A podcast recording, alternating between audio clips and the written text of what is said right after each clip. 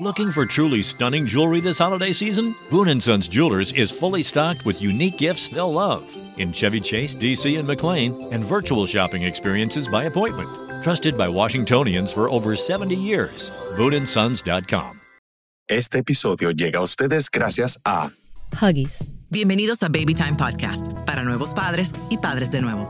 Hola, soy Micaela Riaza, madre de dos hijas, doula posparto, educadora de lactancia, educadora de preparación al parto y creadora de Baby Time. Mi compromiso con ustedes es proveer la información de manera llana, fácil de entender. Antes era la falta de información, ahora es el bombardeo de información. Los voy a ayudar a entender qué necesitas y qué está de más. Bienvenidos. Bueno, bienvenidos a el episodio número noventa y nueve. Ya está el noventa y nueve. Wow, ¡qué número! Sí, sí, sí. Eh, me acompaña Nicole Canahuate Sued, mejor conocida en las redes como Nikki Fit Mom. Y ella es entrenadora personal y madre de cuatro. Cuatro hembras. Hembra, yo tengo dos y mira. Yo Salte me de golpe loca. Buscando el varoncito. ¿Sabes que mis padres tuvieron cuatro hembras también? Sí. Buscando al varón. Pero yo soy la mayor y me, me siguen mellizas.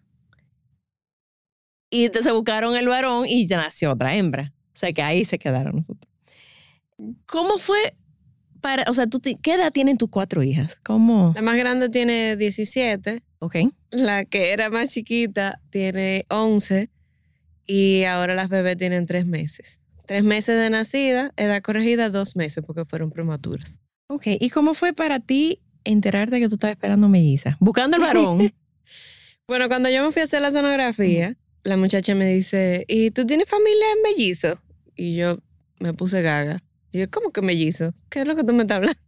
Pero ah. yo en la imagen veía las dos bolitas, pero yo ajena totalmente. Pero como que no me impresionó tanto porque ella me dijo, hay que esperar porque están muy pequeños. A lo mejor uno absorbe el otro, hay que esperar el tiempo que, que haya latido sí, para confirmar. Entonces como que yo se lo decía a todo el mundo, digo, mira, hay dos, pero hay que esperar, todavía no se sabe. Entonces como que no fue como, como un boom, como cuando tú vas y te haces la sonografía y te dicen, aquí están los dos bebés. Ahora ya cuando sí nos hicimos la sonografía para verificar que habían dos latidos, y ahí sí yo llegué a la casa y me puse a llorar.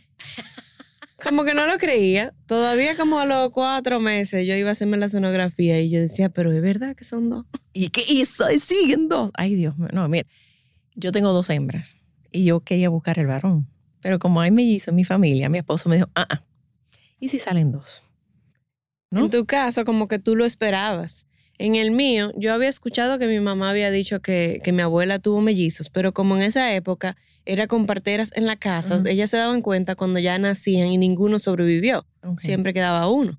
Entonces como que yo no, no lo relacionaba eh, eh, como una posibilidad en mi vida. Pero sí. Ya cuando tú lo estás esperando, ya mis hijas están advertidas. Digo, ustedes ya pueden saben. Pueden tener mellizos. ¿Cuántos años tú tienes? treinta y seis. Ok, porque también a medida que uno va... O sea, que tienen los embarazos después de los treinta y cinco, treinta y cuatro, uh-huh. treinta y cinco, hay más, más eh, probabilidades, más probabilidad sí, de, tener, yo, yo leí eso. de tener múltiples. Bueno, pero ¿y cómo, cómo manejaron, cómo tomaron la información tus hijas y tu, y tu pareja?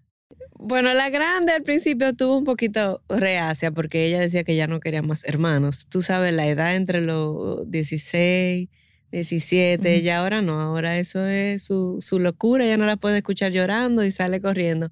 Entonces imagínate que tú le digas que está embarazada y ella no lo tome como que muy bien y entonces después le diga que son dos. Ah, bueno. Ya tú sabes. Yo, pero espérate, yo con cuatro años, pues yo le digo cuatro años a mi hermana, a mí toda, mi mamá tampoco no supo que ella estaba teniendo mellizas. Le habían dicho que era un varón de nueve libras. Entonces cuando ella parió, la primera, que es mi hermana Gaby, ella pesaba cuatro libras y quince onzas, casi cinco libras.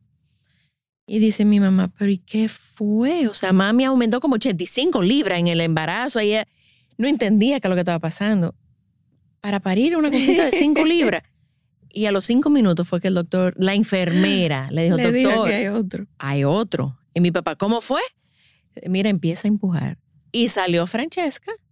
De cuatro libras. O sea, ahí estaban las nueve libras. En, en eso estaban correctos. Así mismo nacieron las mías. De cuatro libras y cuatro punto uno. Y cuando llegaron a la casa que me dijeron, mira, hay dos. Y yo, ay, no. Te me dijeron uno. ¿Cuál tú vas a devolver? Todavía yo las veo en la casa y digo, Dios mío, de que dos bebés. No, uno, no, dos. Yo le decía a mami, ¿cuál tú vas a devolver? Devuelve una, porque mira, tú me dijiste un bebé, tú nunca me dijiste dos. Yo, no, no, no. Mire, ¿y cómo? O sea, ya te llegó la noticia que tú estabas embarazada de mellizas. ¿Cómo fue el embarazo? ¿Cómo diferenció el embarazo? Obviamente te comentaba que a mí al principio estaba un poco reacia, pero era como, yo, yo creo que era como un shock. Pero el embarazo físico, ¿cómo, te, cómo fue diferente? Mellizos versus... Si tú supieras que yo hice una barriga como tan bonita y tan pequeña, yo, mi primera barriga fue tan grande que fue en la que me salieron las estrías. Eh, creo que también tiene mucho que ver la forma de alimentarme, la forma de hidratarme. Pero esa barriga de mellizos no fue más grande que mi primera barriga. ¿En serio? Entonces yo no me estiré más que, que la primera barriga. ¿Y cuánto aumentaste con mellizos? Eh, treinta y dos libras. Oh, pero eso con es la primera mal. Yo aumenté treinta. Ellas nacieron de eh, cuatro y cuatro punto uno. Realmente físicamente yo me veía muy bien, pero obviamente yo hice ejercicio y comí súper bien eh, hasta el último día. Y casi yo ni comía porque yo, yo sentía como la boca del estómago. A mí todo me caía pesado. Uh-huh. A veces los médicos me exigían que tenía que comer más. Y no era porque yo quería estar a dieta, ni quería comer saludable. Ni, es que no podía, no tenía el espacio. Todo no, me caía te, mal. Te me echan todos los órganos para un lado. Esa, no... esa, ese gozo, como, como digo yo, del embarazo, de que todo te sabe diferente y todo es súper bueno y tú te lo comes con ese gusto, yo nunca lo tuve. Yo comía porque, sí, en los otros sí. Ah, okay. En el primero, en el segundo no. Entonces, después te hago el cuento de todo lo que okay. pasé en el segundo. Eh, pero con las mellizas, como que yo nunca sentí que tenía espacio para comer. Siempre sentía como, o sea, yo comía sintiendo como que tenía una indigestión. Claro, porque sí, al tener no el estómago el espacio, tan entonces arriba. Yo hacía pequeñas comidas, trataba de, de no comer tanto carbohidratos, sino más proteína y cosas que la digiriera más rápido. Y opté mucho por las proteínas. Ok. Y ese embarazo, porque los embarazos múltiples generalmente son, nacen antes de tiempo. O sea, el embarazo normal es de treinta y ocho semanas a cuarenta y dos semanas. Uh-huh. Y en, el, en, el, en los múltiples, treinta y ocho es como casi el máximo, treinta y ocho, treinta y nueve. No, treinta y ocho es como para morirse con un múltiplo. Porque yo, por ejemplo, desde los... Tres meses y medio, cuatro, ya empecé a padecer de pubalgia, que es un dolor en la pubis horrible. O sea, yo no podía ni caminar bien. Para girarme en la cama, eso era un show, uh-huh. casi de grúa. Y no era por el tamaño de la, de la barriga, sino por la presión que, que me hacía el útero. Hay personas que con un, un bebé le pasa. A mí no me había pasado con ninguno de mis dos embarazos. Eh, pero ahora sí con las mellizas, esa fue como que la diferencia más significativa que me inmovilizaba. O sea, a veces yo amanecía, tuve que buscar una fisioterapeuta que me hacía unos masajes específicos de descarga okay. eh, en el nervio para que entonces yo pudiera más o menos caminar. Y tuve que cambiar mi método de entrenamiento porque no es que yo entrenaba encima del dolor, sino que yo buscaba ejercicios que no me aumentaran ese dolor, que no me lo cargaran más, porque ya de por sí estaba bastante cargado y ya tenía que hacer estiramientos. ¿Y tú siempre pudiste hacer tus ejercicios? Eh, yo paré solamente dos semanas porque en la semana diez resultó que no tenía cuerpo lúteo y tuve un pequeño manchado.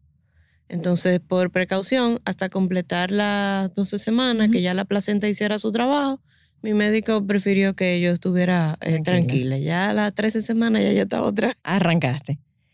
Bueno, yo embarazada, yo nunca paré de trabajar. Nunca paré. Yo, en mi primer embarazo me tocó, yo trabajaba en el negocio familiar. Y nosotros tenemos, bueno, mi padre tiene un, un rancho eh, turístico en La Romana. Y nosotros entonces el... el pasadía era mediodía en la isla Catalina, mediodía, entonces regresábamos al rancho por lancha y después era montar caballo en la tarde. Yo todos los días en la mañana iba para Catalina, o sea, en lancha, agarrándome la panza y después en la tarde yo, yo, yo montaba caballo. O sea, mi caballo, mi yegua que yo Dios tenía mío. Desde los once años. Mi papá, ¡bate de ahí! Y yo, pero es mi yegua. Yo sé que ella... Yo, ahora, en ningún otro caballo yo me montaba, pero ella yo sabía que no me iba a hacer nada. Y yo monté hasta los siete meses. A mí me meses. afectaba mucho lo, los viajes largos en carretera con la pubalgia. O sea, yo me levantaba, coja, y duraba un ratico como que Como si entrené. Y sí, pero se te llegó a quitar. Desde que parí, solamente. O sea, pero me mejoraba, el... pero okay. todo el embarazo okay. fue así. ¿Y tu parto cómo fue? Bueno, yo te puedo decir que dentro de todo yo creo que fue un embarazo bonito, porque yo he visto muchas embarazadas de múltiple que se quejan mucho eh, de diferentes cosas, incluyendo los malestares. Y por ejemplo, yo de malestar eh, tenía un poquito de náusea y mucho sueño al principio, pero yo vomité una sola vez en el embarazo entero, que yo creo que eso no es no eh, gran cosa. Hay personas que se pasan tres y cuatro meses en eso. Hasta los nueve meses. Y... me imagino que cuando son dos, esas hormonas están más activas. Sí. Pudo haber sido peor. Pero de verdad que yo, yo no... Yo creo que fue un embarazo bonito para, para tú formar dos vidas. Eh, al final fue muy saludable. Yo, a mí no me dio ni gripe ni nada. A las veintiocho semanas, lamentablemente, por una persona irresponsable, mi esposo se contagió de COVID. Y entonces, obviamente, nosotros nos cuidamos muchísimo. Yo me aislé prácticamente eh, en mi habitación. Uh-huh. Mi, mi personal de apoyo trabaja con mascarilla. Mis hijas, para entrar a verme, era con mascarilla. Eh, la chiquita que a veces dormía conmigo, da, para su cuarto, todo el mundo, porque estaban en, en constante roce en la escuela. Y nos cuidamos mucho porque sabíamos lo que significaba. Eh, tú te enfermas. Exacto, COVID sobre todo, y con un embarazo múltiple que de por sí es considerado alto riesgo. Entonces, como yo le digo a mi esposo, vine yo a caer por la boca. Obviamente con mi esposo ya, ya no me iba, no me iba a librar, pero él le hizo una entrevista a una persona y después que pasó esa entrevista, que casi nunca él, él la hacía eh, personal, eh, la persona le dijo, ay, es que estoy pasando una gripecita. Y nos dimos cuenta porque todo el canal eh, se contagió. Y, y bueno, me contagié. Inmediatamente, a mí me dio súper suave, pero inmediatamente me empezaron a dar contracciones. La barriga se me puso bajita y yo comí feliz esos dos días. Porque la barriga me Así puso... Así ya tuviste espacio. Yo nunca había comido tanto como en esos dos días, porque la barriga se me puso bien bajita. Okay. Entonces tuvieron que medicarme con progesterona para controlar las contracciones. Y sí, el médico me advirtió que esa era una de las consecuencias de, del post-COVID, eh, que era parto prematuro. Entonces, se controlaron las contracciones, pero inmediatamente a las veintiocho semanas empezaron a, ma- a madurar los pulmones, por si acaso. Por si acaso, ok. Entonces, mi médico usó un método que, por lo que he escuchado, no todos los médicos lo hacen así, que fue una maduración de pulmones progresiva, con unas dosis bien bajitas. Uh-huh. Eh, incluso yo di a luz a las treinta y cuatro y todavía las placentas estaban súper eh, bonitas. Escuché que ellos dijeron, hubiéramos aguantado dos semanas más. Entonces, eh, las dosis altas me la dieron el mismo día antes de, de él interrumpir el embarazo. Post-COVID me empiezan a dar eh, subiones de presión. Okay. Entonces, mi tía, que es cardióloga, eh, me empieza a medicar. Pero ya llegó un momento, a medida que iba avanzando, que pasaron como dos semanas, que ya con la medicación todavía la presión se mantenía alta. Add sparkle to your holidays with Boone and Sons Jewelers. A burst of color for festive holiday occasions and unique gifts they'll treasure forever. Boone and Sons Jewelers in Chevy Chase, D C and McLean, and virtual shopping experiences by appointment at Boone and Sons dot com. Entonces ya en la semana treinta y cuatro, treinta y tres y media más o menos, eh... pasamos como varios episodios de que yo me sentía mal. Yo me acordaba porque con mi con mi, ¿qué me? mi segunda hija, ya yo ni sé cuál es. Con mi segunda hija yo, yo tuve lo que es síndrome de HELP, que es peor que la preeclampsia. No sé si tú sabes lo que es.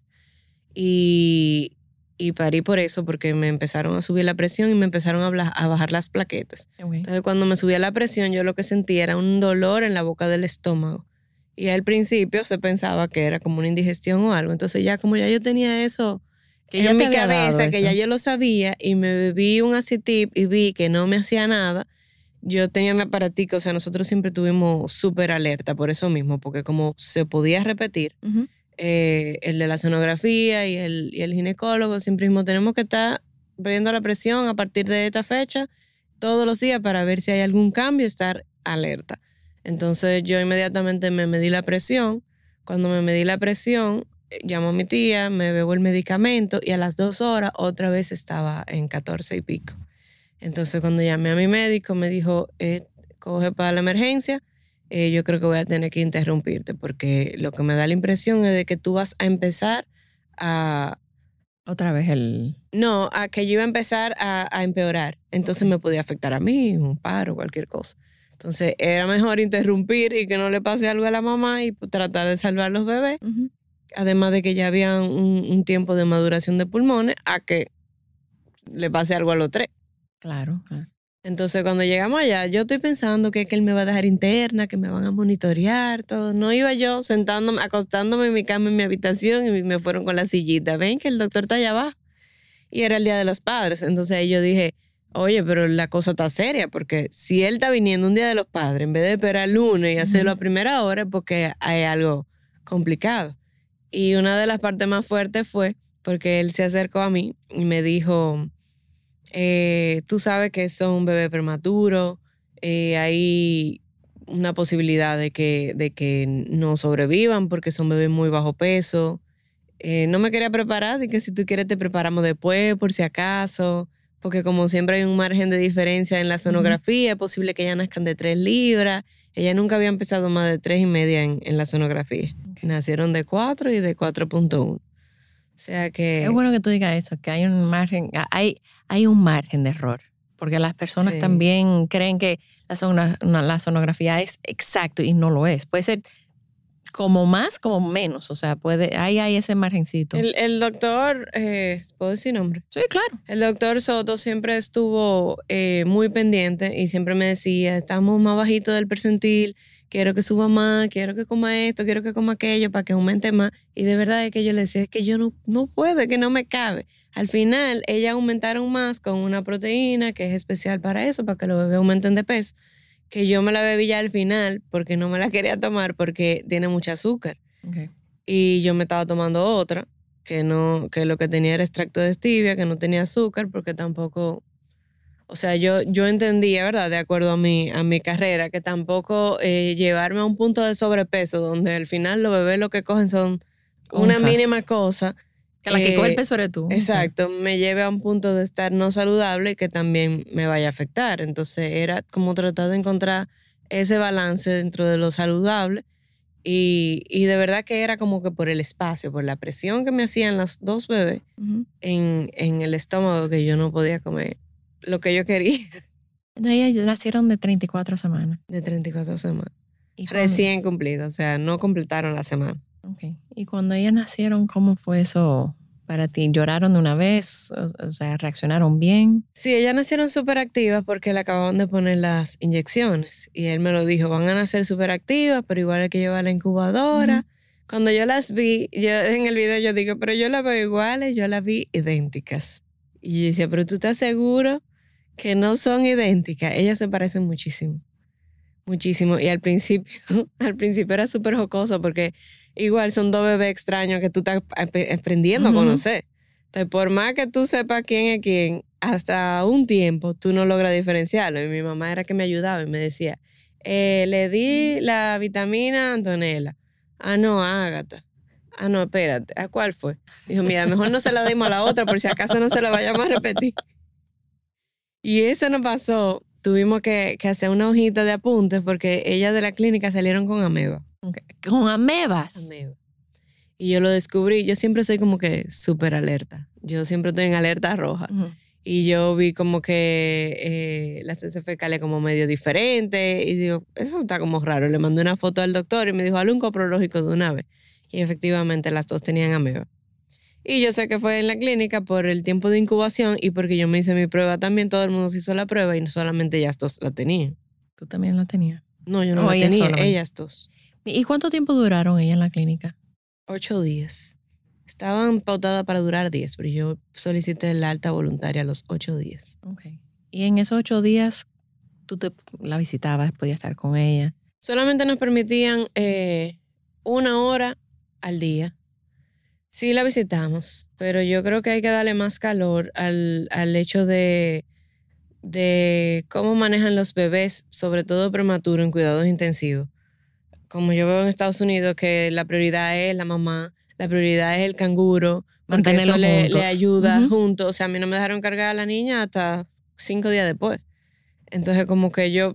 Y la evidencia yo dice... Yo no tengo... Eh, o sea, yo, uh-huh, no soy experta en eso. Uh-huh. Pero yo veo que en Estados Unidos un bebé de una libra, de dos libras, con todos los aparatos conectados, lo primero que hacen es que se lo ponen a la mamá. Incluso, uh-huh, lo del arrastre para buscar el seno, eso aquí, uh-huh, no lo hacen. No. Al menos que el bebé esté de término. De término. Y la mamá... A mí no me lo hicieron ninguno de mis de mi tres. Bueno, con las... Lo que pasa es que no es parte de la rutina. La madre tiene que solicitar eso, o sea, antes del parto, para decir, mira, yo quiero que pongan mi bebé en mi pecho, yo quiero que me dejen, o sea, el, el, el apego precoz. Pero si tú no lo dices, aquí no lo hacen. Bueno, mi esposo tiene, eh, son de los dueños de una clínica en Moca. Uh-huh. Y nosotros, después de lo vivido, le estamos dando calor y vamos a hacer una charla para el personal que está en cuidado intensivo de, de, de bebés. Eh, con la fisioterapeuta que yo te dije que era la que trabajaba conmigo, que también eh, tiene muchísimas carreras para trabajar con un bebé prematuro, eh, con el colecho, con el tabaquito y toda esa cosa. Y, y estamos tratando de hacer lo que, lo que quizá ningún cuidado intensivo de, de niño tiene aquí, porque sabemos y hemos visto lo que es un bebé estresado por un mal manejo, porque, uh-huh, solamente se le presta atención a la parte médica. Sí, pero la parte emocional no. Y no, esa se separación... Yo, la, mis hijas, que son súper expresivas, en eso salieron a su papá, se le ve en la, en la incubadora. Todo el tiempo ya estaba así, como la frente arrugadita. Nunca tuvo menos de ahí. Y todavía al mes tú te das cuenta lo que es un bebé que está irritado, totalmente estresado. Sí, porque es que los bebés al nacer... Y cuando, pregunta, cuando tú llegabas a visitarlas, ¿ellas lloraban? ¿Tú recuerdas? No. ¿O cómo, cómo...? Creo que una vez Agatha lloró, pero yo no la tenía cargada. Era, era solamente le, le entrábamos lo, la manita. O sea, que tú tampoco no la podías cargar. No, como hasta los cinco o seis días. Mira, eso... No, tú sabes que en las clínicas, en los hospitales públicos, hacen cuidado canguro. Sí, pero ¿sabes por qué? Porque, lo, porque, lo, porque las personas que saben eso van y lo hacen voluntario, lo hacen por amor. Sí, pero en las clínicas... Aquí en, en las clínicas no gastan un chel en eso. Nada. Y, hay, y con la evidencia, porque tú me dices que esto es algo nuevo, pero esto viene de los años setenta. Hay más que suficiente evidencia para demostrar que eso es el protocolo, especialmente cuando un bebé es prematuro. Y aquí, mira, no, es un pleito que yo... El primer, el primer mes prácticamente nosotros para poder dormir, yo, yo tenía que dormir con las dos cangurias. Yo me compré un fular y yo me la ponía a las dos, me ponía semisentada y ahí yo dormía y solamente así ella dormía. Que hasta mi esposo decía, pero es que es una cosa increíble. Ella ahí no se mueve. Uh-huh. Mira, mis sobrinos que nacieron prematuros, también de treinta y cuatro semanas. Eh, Mateo nació de tres libras y Salva nació de... cuatro, cinco, cinco. Mi hermana me dice que inmediatamente ella entraba, bueno, primero, eso fue en Estados Unidos, eh, había una habitación con los dos bebés y ella. O sea, aunque a ella le dieron de alta, ella se quedó ahí con ellos. Cuando dieron a, de alta a Salvador, que pesaba más, Salva se podía, pero ya era mi hermana la que tenía que cuidar a Salvador. Las enfermeras cuidaban todavía a Mateo. Y como a los dos o tres días... le dieron de alta a Mateo. Pero yo, toda la familia se pudo, uh-huh, quedar junta. Uh-huh. O sea, ellos no estuvieron separados nunca. Eh, eh, y mi cuñado las pon, los ponía en su pecho. Y mi mamá se ha cuidado canguro. Y, y eh, mi padrastro y mi hermana. Y ella me decía, mira, Mica, cuando entrábamos, que ellos estaban que yo en la incubadora, porque salía a comer o lo que sea, y ella entraba y ella se ponía el bebé en su pecho. El ritmo cardíaco bajaba, ta, ta, ta, ta, ta, ta, y se estabilizaba de una forma... Claro. Pero es que esa es la naturaleza. Hay, hay que echar ese pleito. Cuenten conmigo para echar ese pleito. Yo estoy loca por echar. Se han salvado porque todavía no tengo el tiempo. Porque eh, también te dije que quería abarcar. Estamos pasando por un proceso un poquito fuerte con ellas que fueron diagnosticadas con retinopatía, sí, del prematuro. Eh, yo tengo mis dudas. Tengo mi sentir de madre. Y a mí me da la impresión de que fue un abuso en, de oxígeno en cuidados intensivos. ¿Por qué? Primero, eh, la mayoría de los médicos dicen que no va acorde porque hay, son tres factores. Uh-huh. Uno es muy bajo peso, ellas no fueron tan bajo peso. No. Muy prematuro, tampoco fueron tan prematuros. Y sin yo saber de eso, obviamente yo no soy médico, siempre tuve la inquietud de por qué tanto oxígeno si en ningún momento se nos ha informado que ya han tenido ninguna complicación eh, pulmonar ni nada, uh-huh. simplemente que ya estaban bien. Pero a todo esto yo no sabía que el oxígeno hacía daño en las retinas. Ni idea. O sea, de verdad, ajena a todo eso. Y mi margen, eh, mi comparación, aunque todos los casos no son iguales, era que mi otra hija fue prematura de treinta y cinco semanas, no se le maduró pulmones, le pusieron un día por la naricita, un día de casco, y al otro día el doctor, José Luis Abreu, que de verdad es un profesional a la altura, me dijo, llévatela para tu casa porque aquí lo que te va a coger es una bacteria y está demasiado bien. Entonces yo decía, ¿cómo es posible que estas que tienen cinco semanas tratándole los pulmones eh, tengan que durar siete días con, con oxígeno? Claro. Nunca lo entendí. Pero no hay forma de comprobarlo, pero sí, eventualmente yo voy a tratar de, de, de hacer una campaña con eso, de que, de que los médicos se hagan responsables de, de ese tipo de mal manejo y que se le dé la responsabilidad que se le tiene que dar. Entonces, ¿cuál es el manejo de la...? O sea, ellas tienen...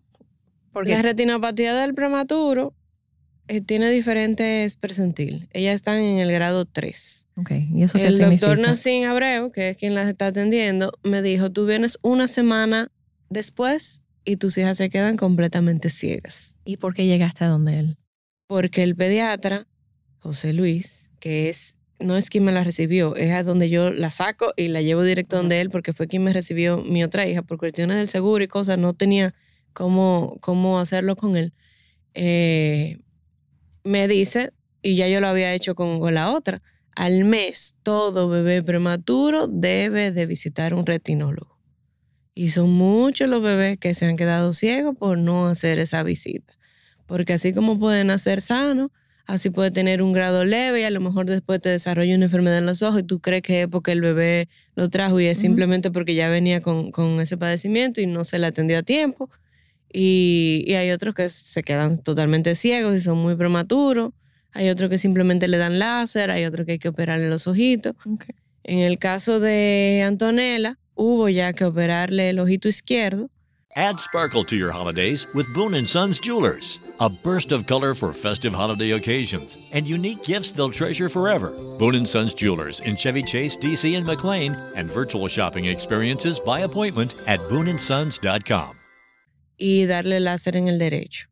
En el caso de Agatha, le pusieron una inyección que lo que hace es como que lleva la sangre eh, a la retina. Y dependiendo del avance, a veces necesitan el láser o, o no. En el caso de ella, él entiende que, que sí, que va a haber que al final darle láser. Pero en el caso de Antonella, hubo que entrar en el órgano, que es lo realmente delicado. Y me da la impresión de que era bastante delicado, porque después de la cirugía, que él vio que todo salió bien, casi llorando, me dijo, yo tenía un mes que no dormía porque no sabía eh, cómo iba a salir todo. Porque el problema de ella no, era sol, no es solamente lo de, lo de la sangre, sino de que tienen un poquito de tracción. Yo te estoy diciendo lo que, lo que él me dice, ¿verdad? Uh-huh. Y lo que he ido aprendiendo por, claro, por mi claro. experiencia. Vamos a decir un poquito de inflamación. Entonces, en el caso de ella, si no se operaba, le iba a, apertar, le iba a afectar la parte de mayor visión del ojito izquierdo. Entonces, yo creo que debieran de, de darles responsabilidad a los pediatras, de que, porque no todos lo hacen, de que deben de insistirle a los padres de que al mes, o por lo menos concientizarlo y decirle, mira, si tú no lo llevas, tu hijo se puede quedar ciego.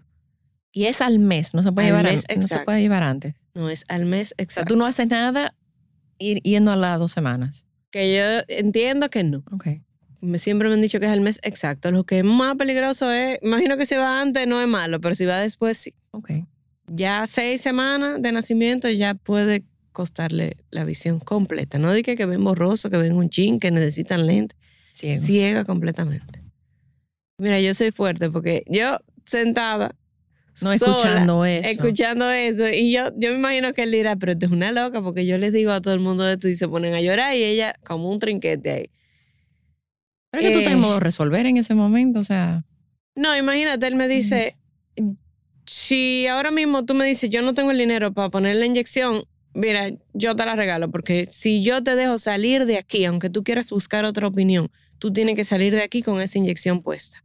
Porque eso es lo que frena la... Es un, un medicamento que frena la enfermedad. Ok.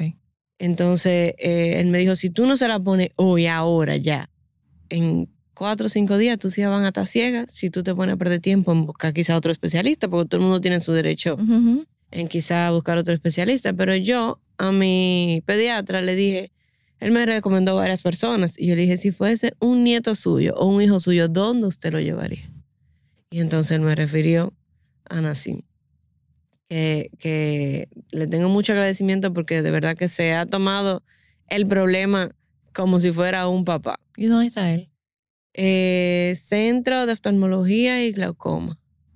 En NACO, creo que es eso. ¿En la Fantino Falco? Creo que sí. Yo creo que sé quién es. Yo creo que sé quién es, porque la oftalmóloga de nosotras está, de, bueno, mí y mis hijas. Bueno, yo creo que su esposa también es oftalmóloga. Está ahí, entonces yo creo Pero que yo entré. Cirugía y su mamá creo que también es. Yo entré un día a la, porque como yo estaba ahí haciendo horas, y a mis hijas le pusieron la gota para dilatarle ah, la, para pupila, dilatar la pupila. Y yo vi que él tenía como un, un poster o algo hablando de la rena, retinopatía. La retinopatía, sí, porque eso es como una especialidad. O sea, todos son oftalmólogos. Entonces yo entré y lo vi y le dije, ah, mira qué interesante. Pero en ese momento yo no tenía el podcast. Y, y le dije, mire, yo quisiera hablar contigo de eso. sobre O sea, que yo creo que sí, que yo sé quién él es. Da, eh, eh, o sea, yo te voy a pasar el contacto porque él, él trabaja mucho lo que es eso, la concientización y la prevención. Porque no se le da, y él trabaja en hospitales. Me dice, él, él hace una niña en privado que yo voy a operar. O sea, todos los niños que él ha operado ha sido en, en hospitales. Porque en, en el caso de él, que es el que yo conozco, la, uh-huh. agota primero la, la parte de la inyección y alarga el tiempo antes de llegar a la cirugía. Eso es como que es la última opción, porque incluso a ella la durmieron completa. Yo tuve que hacerle analíticas, eh, electrocardiograma, todo tipo de... de imagínate, mi, mi un bebé, bebé... Ay, Dios mío. Un bebé de, de dos meses... No le encontraban la venita, que era muy finita. Ah, no, eso es. Hoy tuve que hacer otra vez hemograma porque entonces tiene una bacteria en, en el párpado. O sea, todavía Uy. después de la cirugía no hemos estado tranquilos. Porque entonces se le empezó a inflamar el, el párpado. Le tuvimos que empezar a dar antibióticos. Y es un, es un... No es fácil porque tuve un bebé. Yo le digo a él, tiene que devolverme mi bebé. Y a la otra oftalmóloga, Marjorie, que... que la, lo, la atendió en Moca. Tienen que devolverme mi bebé porque ella no se ha vuelto a reír jamás. O sea, tú te das cuenta, mientras la otra está súper activa, ya está empezando a, a, a explorar, a entrarse la manita en la boca, tú le hablas y se ríe, ella se ve que está sufriendo. Like, hay una... Yo he estado, he, he estado estudiando la neurociencia del bebé. Y bueno, eso es por un lado. Y por otro lado, o sea, los bebés y la conciencia que tienen los bebés. Y los bebés tienen una conciencia, no sé si tú lo haces o no, pero si no lo haces, te invito a que lo pruebes.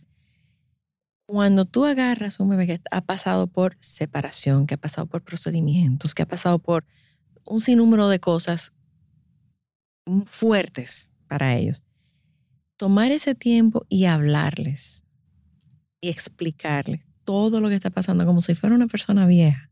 Uh-huh. Y tú le hablas, y tú le explicas, y tú le das permiso para que se desahoguen ellos. Cuéntame, tú, es Antonella, ¿verdad? Antonella, dime, ¿cómo tú te sientes? Y lo más seguro ella va, o sea, tú la puedes poner piel con piel, tipo canguro, y tú le dices cómo tú te sientes, y, y permite de que ella se desahogue, ¿verdad? Que llore, que llore, que llore, que llore, que llore. Eso libera muchísimas emociones en ella, porque son, son seres completamente emocionales. Ellos están conscientes, son emocionales. Todo esta, todos estos procedimientos que se le están ella está haciendo. Ella súper ñoñita y súper receptiva. O sea, tú no puedes ni, ni hacer... De que ella ve que tú te vas a acercar, tocarle ese ojo para lo que sea. Claro, pero entonces hablarle, dice, mira, te estamos haciendo esto porque pasó sí, esto. Sí, yo le, yo le esto, hablo y... mucho. Yo le hablo mucho. Y darle ese permiso de que ella se desahogue. Pobrecita mi chichilla, le digo, no te preocupes, todo va a salir bien. Ay, cuando Dios. La baño. Eh, pero no es fácil, no es fácil. Mira, cuando es un hijo, Mi hija, mi hija, mi hija pasó, la chiquita. Eh, ella fue diagnosticada con epilepsia a los ocho años. Y cuando yo vi ese, esa primera convulsión, ay, mi madre. Que yo estaba sola también, mi esposo no estaba ahí, yo me quería morir. O sea, eh, que te agarra ese corazón y tú no sabes, tú dices, bueno, que me, que me, que me pase a mí, que no le pase a ella. O sea, uno... Uno lo sufre, sufre, sufre, sufre. ¿Tú sabes qué me hizo Antonella? Eh, como al mes, una crisis de reflujo, que casi se me muere. Sí, no es porque yo soy viva, sí, ni para adelante ni para atrás. Sí. Y a mí me duró como dos semanas esa mirada de, de, de pidiendo auxilio. Y solamente con el, el sacaflema de Frida fue que ella logró reaccionar. Pero yo le di... por atrás, todas las técnicas que ustedes se pueden imaginar. Y de verdad, yo soy la persona que resuelve y después me pongo a llorar. Sí. Yo soy así. Y no hubo forma. Cuando me acordé, yo no sé cómo me acordé de tantas cosas, que tenía el, el, el sacaflema de Frida, que como uh-huh. es un tubo largo, le llegó hasta el fondo de la garganta y ahí lo succioné y ahí ella... Ya yo me iba a morir. Ese día yo me iba a morir. No, no pasó. Esa carita pidiendo auxilio, para mí eso fue como de las peores cosas. Mira, y en todo esto, ¿cómo ha sido tú? O sea, porque a, a, no ha sido, o sea, estos pr- primeros tres meses han sido muy difíciles. Y más que, por la, más que por el cansancio, de verdad, yo no sentía de qué tal cansancio. Ha sido por el proceso de, de tantos médicos, el mismo retinólogo cada cinco días. Cuando tú los llevas, le ponen anestesia en los ojitos, le ponen un clic que le abre el ojo que... entero así, y eso él, él, él lo envuelve en tabaquito y yo trato, agarrándole al bebé uh-huh. para que él pueda revisarla y mirar el progreso. Y eso por casi dos meses tenemos, ¿no? Ya tenemos dos meses, cada cinco días. Ahora es que estamos yendo cada dos semanas después de la cirugía, que él me dijo, estamos un poquito más tranquilos, pero eso es un seguimiento de cerca. Y él dice que después que él me dé de alta, yo tengo que visitar una especialista Oftalmóloga, oftalmóloga pediátrica que, que se le da estimulación visual. Okay, para ir como ejercitando. Tiempo. Aprendí algo nuevo, aprendí que, no sé, yo no sabía eso, que si tú, por ejemplo, eres un bebé y te tapan los ojos y te lo destapan a los diez años, tú no ves. Aunque tus órganos estén bien, tú no ves. O sea, tú aprendes lo que vas a ver hasta los ocho años. ¿En serio? Eso me dijo él. Y yo, ¿en serio? ¿De verdad? Ay, Dios mío. Sí. Entonces, por eso se trabaja con la parte de, eh, terapéutica. Y, pero yo soy muy de, de, del acompañamiento y, y todo eso. Ya ella hace rato que le están dando terapia. O sea, le están haciendo un acompañamiento uh-huh. para ir acorde con, con la edad, eh, con las diferentes cosas, psicomotricidad y todo ese tipo de cosas. Mira, y tú me mandaste una foto que tú te estabas extrayendo. O sea... A todo esto, entonces, tú has, tú has lactado, tú has... El primer mes y medio fue difícil. No, pero el primer mes y medio para cualquier persona es difícil. O sea, yo no me imagino un mellizo, o sea. O sea, literalmente ya vivían pegadas el día entero. Día y noche entera, porque ya tú no puedes delegar. No, bueno, tú no puedes delegar, entonces... Eh, ¿Y tenían mientras... el mismo horario más o menos? O... Sí, ellas están súper sincronizadas. Okay. A veces se dan su... Pero no para comer, para comer, como que ella para comer, para cambiar pan, pero están sincronizadas. El problema es que a veces una se quiere dormir y la otra no. Okay. Cuando ya la otra se duerme, que descansó, que se levanta muy feliz, entonces la otra se duerme. Entonces ese es el problema. Que tú no tienes un break, o sea, no, no hay... Sí. No, yo tengo un ejército en mi casa. yo, yo quería, si es por mí lo hiciera sola, pero yo he tenido que tener un ejército en mi casa. Yo jamás he tenido privacidad en mi habitación. No, es que eso es necesario. Es que no estamos supuestas a hacer... la maternidad ni el posparto solas. De verdad que no, o sea, como especie, como sapiens. Es que no hay forma, por más no super hay... mamá que yo sea, no, no hay forma de tú calmar a tu bebé al mismo tiempo. No. Y ellas no se calman, ellos a veces quieren que tú te parado, a veces quieren que tú estés sentado. Y por eso hay que delegar y hay que tener mucho brazo. Yo mucho, mucho compré brazo. Una almohada que era especial para twins, que es como un poquito más uh-huh. amplia. Y de verdad que eso fue la salvación, lo que fue eso y la mecedora. Yo... Eso fue la, la mejor compra. Y al principio solamente se pegaban con pezonera porque ellas duraron ocho días que le daban biberón. Entonces fue un poco difícil. Entonces ellas nunca han succionado de que fuerte. O sea, todavía grande, yo me la pego. Y, y yo siento que no es la, la típica succión que tú sientes como ese ardor. ardor. No, ella mmm, lo que pasa es que generalmente el seno está lleno y le sale suave, pero de que esa fuerza en la mandíbula yo nunca la, la he sentido. Eh, hice mi mayor esfuerzo. Hubo un momento que, que me sentí ya fracasada. Ya. Porque a Megan yo le di nueve meses. Como ella fue prematura, yo no permití que le dieran fórmula jamás ni nunca. Y, y todo el tiempo era seno. Después, con el tiempo, yo le daba un biberón al día, porque entonces cuando yo salía ya pasaba trabajo, que le daba náusea. Entonces, eh, un día llegó un angelito a mi casa a hacerle los hoyitos de, de, de las orejas. Uh-huh. Eh, no sé si tú la conoces. A Bárbara. Ajá. Uh-huh. Y, y mientras ella le estaba haciendo el hoyito, yo le estaba dando el seno a la niña, la niña estaba como quejándose. Y ella buscó un biberón y le, y le echaba un poquito de leche. Y ella me dijo, es que ella está reclamando, eh, tú no tienes suficiente leche, hay que ver si es porque ya tú no estás produciendo suficiente leche por los implantes o si es por falta de estimulación. Yo le dije, ¿qué tengo que hacer?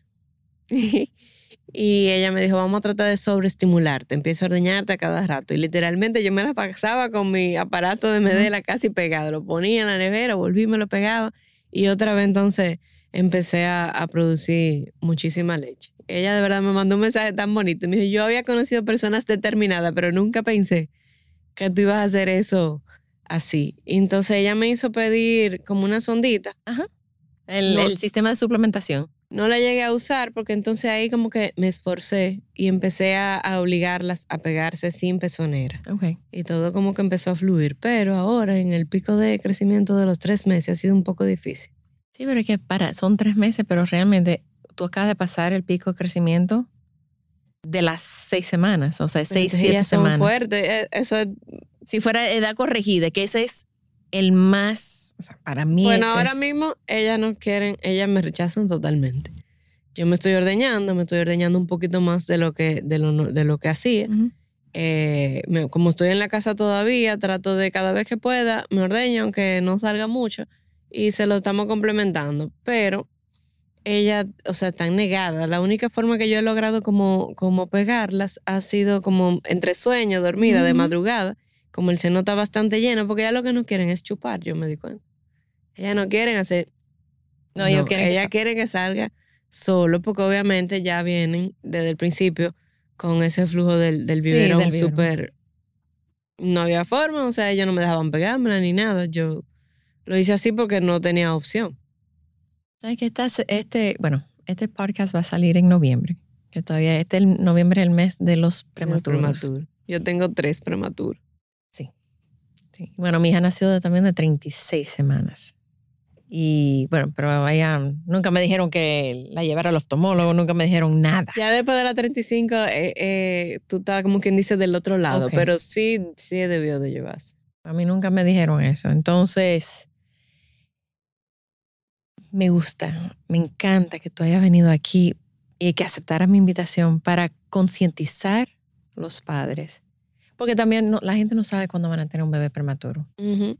Uno de cada diez bebés nace prematuro. Se sabe, el, el cincuenta por ciento sabe, hay una razón, el otro cincuenta por ciento no hay razón.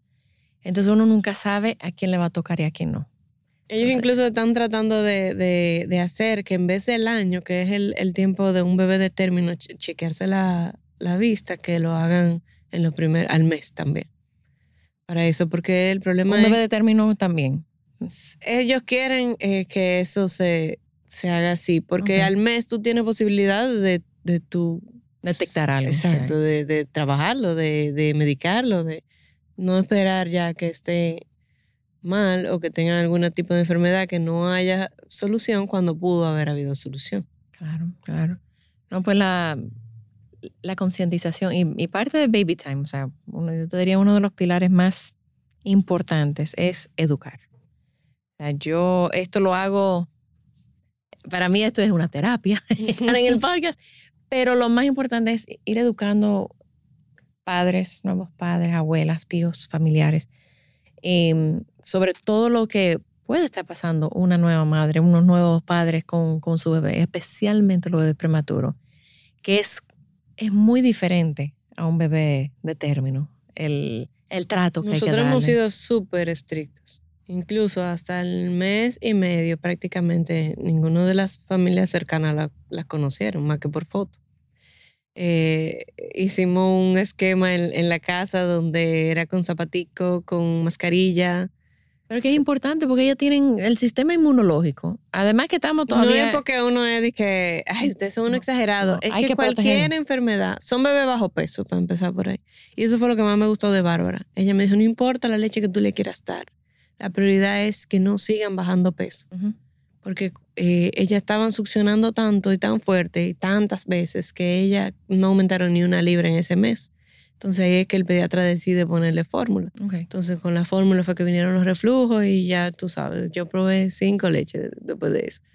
Entonces me gustó de ella y eso te lo comenté a ti, porque la mayoría de las personas que se especializan en apoyo de lactancia quieren eh, crucificarte si tú le das cualquier tipo de leche. Eh, no le importa la, la, el estado mental de la mamá. Eh, tú eres mejor mamá porque tú lactes. Eh, yo no voy de acuerdo con eso. O sea, yo voy a dar mi mejor esfuerzo, pero el día que yo sienta que ya eso no lo puedo manejar y va a afectar la familia entera, porque si mamá no está bien, está mal la familia entera. La familia entera. Eh, vamos a buscar una solución donde podamos llevar un balance. Y eso no significa... Hay personas que simplemente no pueden lactar y eso no significa que no sean buenas madres. No. Y bueno, yo soy un Yo tengo caso. una tía que nos dio leche, el niño se le deshidrató porque entubarlo y todo, casi se le muere porque ella era primeriza ni cuenta que se dio. Bueno, pues yo soy madre de dos, como te comenté, una lactada y la otra no. Una no lactada y la otra sí. Bueno, uh-huh. sí pude lactar a la segunda. Y como yo, yo siempre le digo a las madres, yo, yo no soy mejor madre de una que de otra, yo no soy más, eh, yo no soy super madre porque yo lacté, ni, y no soy mala madre porque no lacté, o sea, uh-huh. simplemente fue la... Fueron las, las circunstancias, las circunstancias del, momento. del momento. Y uno hace... Yo mi primera hija de a luz natural, con la otra fue cesárea de emergencia. Yo estaba preparada también para dar a luz. No pude. Y ahora, pues bueno, cesárea otra vez porque obviamente no íbamos a asumir ningún tipo de riesgo y ya se sabía que... Él me dijo a mí, prepárate mentalmente para treinta y tres semanas. Okay. O sea, los médicos se preparan para ese tiempo, pero obviamente siempre tratan de, extenderlo de llevarlo. Un poco. Lo más posible porque tiene menos consecuencias para el bebé. Miren, y antes de acabar, cuéntame rapidito de que tú eres entrenadora personal, o sea, uh-huh. pero te enfocas en madres, te enfocas en mujeres, ¿cuál es tu...? Tú sabes que yo trabajo con todo tipo de personas, okay. pero sin querer en las redes es el público que más eh, me sigue, porque obviamente se identifican con uno. Yo logré conseguir mi mejor... Eh, mi mejor físico después de mis dos hijas, eh, cuadrito, competencia, fisiculturismo, ¿Qué? todo, sí. Eh, también algo que yo promuevo mucho en las redes es que muestro mis estrías y eso de verdad es como un impacto en, en, en todo el mundo porque la gente está tan acostumbrada a ver como la vida tan ficticia uh-huh. que cuando ven algo natural como que wow, como que ven como ese alivio, wow, qué bueno que tú te muestras como tú eres. Uh-huh. Yo he recibido todo tipo de, de, de comentarios de, de que se sienten mal y después ya, después que me vieron a mí, empezaron a poner de su parte. O sea, la idea es esa, motivar. Pero yo estoy entrenada para trabajar con todo tipo de personas, hombres, incluso niños. Yo he entrenado niños. Eh, mi hija pequeña yo, yo la entrenaba también. Después de la pandemia estaba un poquito de su cuenta, pero yo la entrenaba también. Eh, mi hermano se certificó también, trabaja conmigo. Bajó cien libras a base de entrenamiento y, y dieta, una alimentación saludable. Tengo mi gimnasio. Uh-huh. Es un gimnasio que tú no vas a hacer lo que tú quieres, sino que tú tienes un entrenamiento personalizado. Nos hemos inventado las clases semi-personalizadas para tener un costo un poquito más bajito y lo hacemos como por grupo. Okay. ¿De cuántas personas el grupo? Eh, de cuatro a seis, más o menos. Sí, eso me da el chance para, para hacer rejuego. A veces yo tengo hasta tres rutinas diferentes en, en el mismo grupo, pero eh, yo le busco la vuelta. Pongo ejercicios que necesitan asistencia, otros que yo sé que pueden ir haciendo solo. Y la dinámica como que le ha gustado mucho a todo el mundo. ¿Y una madre que está embarazada? Puede entrenar perfectamente si siempre ha entrenado. Ok, pero ese no es el momento para empezar a Porque entrenar. Si tú nunca en tu vida has hecho nada, mejor empecé. Que se queden caminando, que se okay. vayan a nadar, que okay. hagan elípticas. Ese no es el momento para privar en fisiculturista. ¿Y después que parieron, a los cuántos meses ellas pueden empezar? Generalmente los médicos modernos a los treinta días te permiten caminar. Okay. Yo empecé mis entrenamientos a los dos meses, pero no eran entrenamientos eh, convencionales. Eran entrenamientos adecuados a mi etapa de recuperación. Eh, con mi propio peso, con ejercicios que, que... Yo inicié a los treinta días caminando, después haciendo fortalecimiento de... Ay Dios, ¿cómo que se llama? Fortalecimiento del core. Y a los dos meses empecé a entrenar la parte superior con pesitas, eh, hacer cosas que generalmente uno hace en el día a día, pero sin peso. Por ejemplo, sentarme y pararme de, de, un, de un banquito, que viene siendo como una sentadilla. Uh-huh. eh, algunas máquinas que, que no te involucran la parte de, del abdomen, porque sí te puede causar diástasis después de dar a luz, si okay. hace un mal protocolo de entrenamiento. Entonces, yo a la gente le digo, a los tres meses, si tu médico te autoriza, tú puedes eh, darle con todo. Pero ese darle con todo es progresivo, porque en ningún momento tú vas a empezar como, como una persona que tiene seis, siete, ocho meses activa. Todo siempre debe ser progresivo. Cuando ya llega un momento de adaptación, entonces tú vas incrementando, pero no hay necesidad de, de, de querer... hacer todo en, en un mes. A mí me ha costado llegar a donde quiero llegar. Por... Sí, pero tú tienes que volver poco a poco y con paciencia llegar a donde tú estabas. Pero más, más es por el, por el tema de, de los médicos y lo súper demandante que son las niñas. Okay. A veces no tengo el tiempo. Tengo dos personas que me ayudan, pero ellas no duermen de que ahora que están durmiendo mejorcita, pero de que ese bebé que llegó a la casa y duerme tres, cuatro horas, ese bebé nunca llegó a mi casa. Ni de día, ni de noche. Entonces, si yo no estoy en la casa, en mi casa no se limpia, no se cocina, no se hace nada, porque están las dos con los bebés, con las bebés. La tarde entera. Uh-huh. Y yo le digo, ¿cómo le fue en su tarde de té? Entonces, por, por el factor tiempo no he podido retomar. He cuidado mi alimentación, aunque te voy a reconocer que cuando me, me llamó el doctor y me dijo, hay que operar a, a Antonella, digo, pídeme una tartelada ahora mismo. Y mi esposo me dice, pero por favor, y digo, oye, no me moleste, pídeme una tartelada. Me ha dado un poquito de ansiedad, pero ya otra vez no estamos... No es para menos, no es para menos. Estamos tratando de, de controlar. Mire, ¿y dónde las madres...? Bueno, me imagino que muchas te siguen ya, pero ¿dónde te pueden seguir o dónde se pueden comunicar contigo? Bueno, mi, ¿Sí red, tienen preguntas? Mi red social que yo más uso es el Instagram. Okay. El Facebook yo casi no lo uso. Tengo el, el mío que es Nikki Fit Mom. Tengo el del gimnasio, que es Too Fit to Quit R D. Okay. Y tengo el de mi línea de ropa deportiva, que es Virtual Shop R D. Okay. Ahí en esas redes está un teléfono que no es el mío, es el de mi mamá, por si acaso, que es la que filtra y manda todas las informaciones. Y también le podemos dar un entrenamiento de prueba gratis. Ah, buenísimo, buenísimo. Así que ya tú sabes. Ay, pues Nicole, muchísimas gracias por compartir tu historia con nosotros. Y estoy, de seguro no van a, no van a escribir para decir... que eso, que, que le ayudó. Alguien va a escribir, para, alguien tiene que escuchar esto. Y eso sí. le va a, a proteger esa vista a ese bebé. Estoy segura que sí. Amén. Y ojalá todo salga bien con Antonella y Agatha. Yo digo que lo que viene es muy grande porque el proceso ha sido fuerte. Es fuerte, es fuerte. Bueno, muchísimas gracias por, por tu placer. Tiempo y por compartir. Y nosotros, el próximo episodio es el episodio cien. O sea, que ya vamos a pensar qué vamos a hacer para ese... super número. Nos vemos en el próximo episodio. También estamos en Baby Time R D punto com con nuestros talleres online, donde yo y todo el equipo estamos disponibles para ayudarlos a sobrevivir el posparto y todo lo que conlleva. Gracias por acompañarme. Por favor, comparte este episodio con alguien que necesite escucharlo. Nos pueden seguir en las redes sociales como Baby Time R D. Baby Time Podcast es grabado en Pink Tree Studio.